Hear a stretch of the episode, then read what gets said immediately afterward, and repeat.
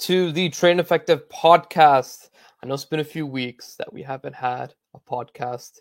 I apologize for that. Um, but listen, no more. We are back. And uh, I hope you all are well. Hope everybody is listening as well. Spotify, YouTube, everywhere you're listening. Hope you guys are well. Um, and it's just going to be me today, and we're going to get right into it. I'm your host, Hashir um, the community manager at Train Effective. And yeah, let's just get right into it because I don't want to waste time with this one. Yeah, I really don't because I know this is probably a question um, on social media, on just anywhere, DMs, everywhere. We get asked a lot, and you might have had this question in the past as well. Um, even in our Discord, which you can join below, we've had this question a lot, and it's how to analyze matches, and more importantly, how to analyze matches if, um, there are a few benefits to analyzing matches, which are, uh, I mean, if you're watching the podcast or in the description, but if you want to improve your like positional awareness, you want to get better tactical knowledge, just improve your overall game. Um, I think analyzing matches is a massive, massive thing you can do all by yourself. And um, the thing with this is, I want to give some background, um, how and why this is important, and relate it back to my story. Uh, personally, uh, I didn't start playing until what 13 years old, 14 years old. That's about like the first time I ever kicked a ball. Um, and at that age, like I was obviously behind. I had to I had to catch up tactically, clearly. I had to catch up technically, clearly. Um, and even on the physical aspect of it, I probably had to catch up. I needed to get like football strength and functional strength and all those things. So tactical knowledge isn't one of the things you think about right away when you're when you first start playing any sport really um especially with like football soccer because like you just want to be able to like curve the ball into the top corner. And so i started playing late. Um i first focused on like technical stuff obviously and i really quickly realized like okay positioning awareness vision uh, reading the game that's a big one. All these things are really important. And even when i joined a club team travel team whatever you want to call it at that age they weren't really teaching me or teaching too much anyone actually about like tactics and positioning and you'd get a few pointers here and there but nothing really substantial. So at that point you have to take it upon yourself to learn these things or else you're just going to get even more left behind so that's where I that's where and how I started analyzing games and doing all this stuff. So um, that's kind of the backstory of it. Uh, let's get like right into the the like nitty gritty and everything. I actually first analyzed matches and got this from uh, Nick at Train Effective because reading the blog, reading his blog, because there's actual there's actually a blog, um, and he would write notes on what players would do well, what they wouldn't do well, all these things, um, and essentially would tell people how like matches are meant to be analyzed. And now there's loads of videos on YouTube on how to analyze matches, but you're right in front of us. You're right here. I want to give you my take and my perspective, and even a little bit of a cheat code on how to analyze. So, essentially, what I would do, and then you can relate it back to yourself, is I would pick a player that played my position that would also have similar attributes to me. I'm not saying we're on the same level technically, because obviously they were professionals. I was not, but similar attributes. So for me, I played usually like the number 10. I would sometimes play on the wing, central midfield, kind of those three, mostly like number 10, number 8, around there. So I analyzed somebody from my favorite team, Arsenal, I analyzed Ozil in his prime. And this was like the mid 2010s, uh, 2015, 16, around there. Uh, he was absolutely just like unplayable. Had like almost 20 assists at Christmas. It was crazy. And the reason I picked Ozil, I also picked David Silva to analyze a lot, is because they weren't super fast. Yeah, they were quick, but they weren't like the fastest players like a lot of um, like some other players you might see, like Cristiano Ronaldo in his prime or lots of wingers. Um, they weren't the fastest. They weren't the strongest or the most physical players either. So that was one of my sticking points essentially uh, when I was playing. Is I wasn't I wasn't strong, and I wasn't like I wasn't aggressive either. You know, I wasn't really going into challenges hard. My thing was more like on the ball, what I can do and stuff. So I picked those to analyze for that reason. Um, they also had good passing. I also had good passing. They had good vision, and I had decent vision, mainly because I like to pass the ball a lot. Um, I like to get like assists and stuff like that. So I wanted to frame my game after those two. I would watch Ozil's 90 minute matches against other teams, usually Premier League teams, um, some Champions League games. But what I would do is I would go on these sites to find uh, like a match where Ozil played well. I would check um, who scored. I would check whoscored.com and I would see his ratings for each game. Usually I knew which games he played well and which he didn't, but I would check which games he rated the highest. He ranked the highest like a 7.5 or above or 7 and above then i would watch that game uh, the full 90 minute game on whatever website and i would take pen and paper not on your phone not on your laptop take pen and paper and i would write notes on him for like the whole match and what i would write down is the following stuff positionally where is he positioned on the pitch? If he started the game as a number 10, where is he positioned? Is he roaming? Is he sticking to one spot um, or one general area? Um, where is he in relation to other players?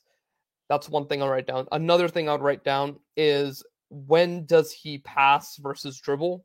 That's a big one because a lot of players you guys probably have seen or played with players that are always seeming to dribble, even when it might not be the best time to dribble. Um, maybe taking on like four players at once when you can easily lay it off. Who knows? Um, I'll write that down. Another big thing, a really big thing I would always write down is in any crucial moment when he would scan. So scanning guys is just checking your shoulders, yeah? This was absolutely crucial to me. I would always write down when players were scanning. So I was writing it down a lot because they always do this. But for example, if he was in I don't know central midfield and like the fi- maybe the thir- final third of the pitch, and he's his back is to goal and he's just backpedaling, and the ball comes to him and he just plays it one touch to his right or to his left, and he scans before doing that. I'd write that down. I'd write that down because I know in games in training that's a weak point for me because with my back to goal when I don't know what's behind me, I would sometimes struggle and I would see, I was like, okay, what he does is scan, look, just simple. It seems simple. He scans before he receives the ball, and then he'll play the pass. So I'll write this down. And the key thing with writing down, why I say to write it down rather than type it, is we memorize things better when we write them out. We're more likely to retrieve them from our memory when we write them down.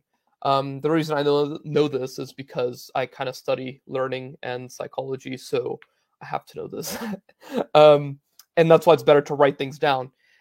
The other reason with writing down is once you get in the habit of writing things down over and over and over again, not just during one game you're analyzing, but over multiple games, over multiple days, weeks, months, you start seeing patterns. You start seeing things uh, in your analysis that's most common. So, for example, for me, scanning was a big one.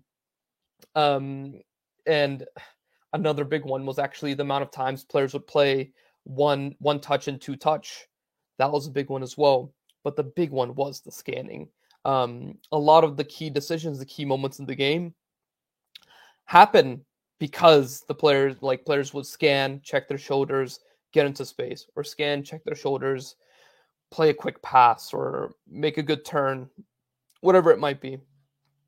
So that's why I say to write these things down. You'll see patterns, you'll memorize them better, you'll be able to retrieve them better. Your brain encodes it better. Your brain is actually more active, more regions of your brain um, neurally uh, simplified.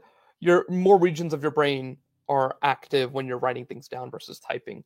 This has been studied. It's like it's all out there. I, I'm not the one who discovered this information. I'm just kind of communicating it to you. So that's what you want to do um, in terms of analyzing matches effectively. Uh, what I would also say is if you want to implement these things, some of them might come natural because if you're writing it down a lot, you're going to be more conscious of it during team training and matches. But the other thing I would say is before team training, have a look at your notes and pick one or two things or pick a couple of things that you'd like to implement right away. So one thing that I always suggest for everybody is the scanning bit. Um, and yeah, it's totally about a thunderstorm outside. So if there's rumble, I apologize. Um, but what I recommend is scanning for everybody. Have a look at your notes before team training. Pick one or two thing, things. Pick the scanning. Pick the scanning and maybe pick one other aspect. I don't know. Just um, getting into position, finding open position to cross, getting into position to cross, whatever. Um, and I have a question from the YouTube comments for Spotify listeners. Do you throw away the notes ever? Uh, no, I don't throw them away. I actually still have them. Oh, in a future podcast, I'll pull them up and I'll show you guys what I wrote. Um, they're somewhere around here, but I will get those for you. That'll be really interesting. Um, so that's what you want to do. And then I wouldn't suggest implementing absolutely everything that you've wrote down all at once because that'll be really difficult. But just pick one or two things, slowly implement them, and just go from there. That's how you'll progress. Um, and yeah, guys, that's actually that's literally most of what analyzing matches is.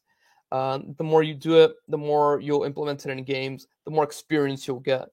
This is l- basically literally how I had to learn how to like analyze the game, how to read the game. Reading the game is an important one. Um, this is how I learned how to like have good positioning, all this stuff in matches. Uh, for a lot, a lot of you people like that don't have like aren't in high level teams or aren't playing in academies or don't have that resource. There's a bunch of stuff on the Train Effective app in our mentality learn tab where with lots of videos with tactical knowledge that actually when I used to analyze matches, there were only a couple of these videos. Now there's a whole lot. So take advantage of those. But if not those, hop on YouTube. Just there's loads of content on there. You can DM us, DM Train Effective, DM me. My DMs are always open. They're in the YouTube and Spotify descriptions. And I can help you analyze matches as well if you need. And yeah, doing this essentially made me a competent player. I think if I had never analyzed matches or took the time to improve the skill, uh, I would have really, really like probably always like stayed at like a recreational level or something. Um, I never played at the absolute highest level. I'm not saying that, but I think where I did play, uh, I did have to be at a certain tactical knowledge, tactical level to be there. So, with that being said, everybody, I appreciate you all tuning in. I know this isn't one of the longer podcasts, um, but I wanted to make it quick, to the point, and just super, super, super valuable for you all.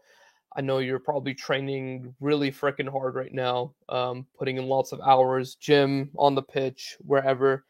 I want to give you a little reminder because um, we don't always remind ourselves when we're in the grind, in the hustle, that listen, I can see it from afar. We all see it. You're doing well I'm proud of you.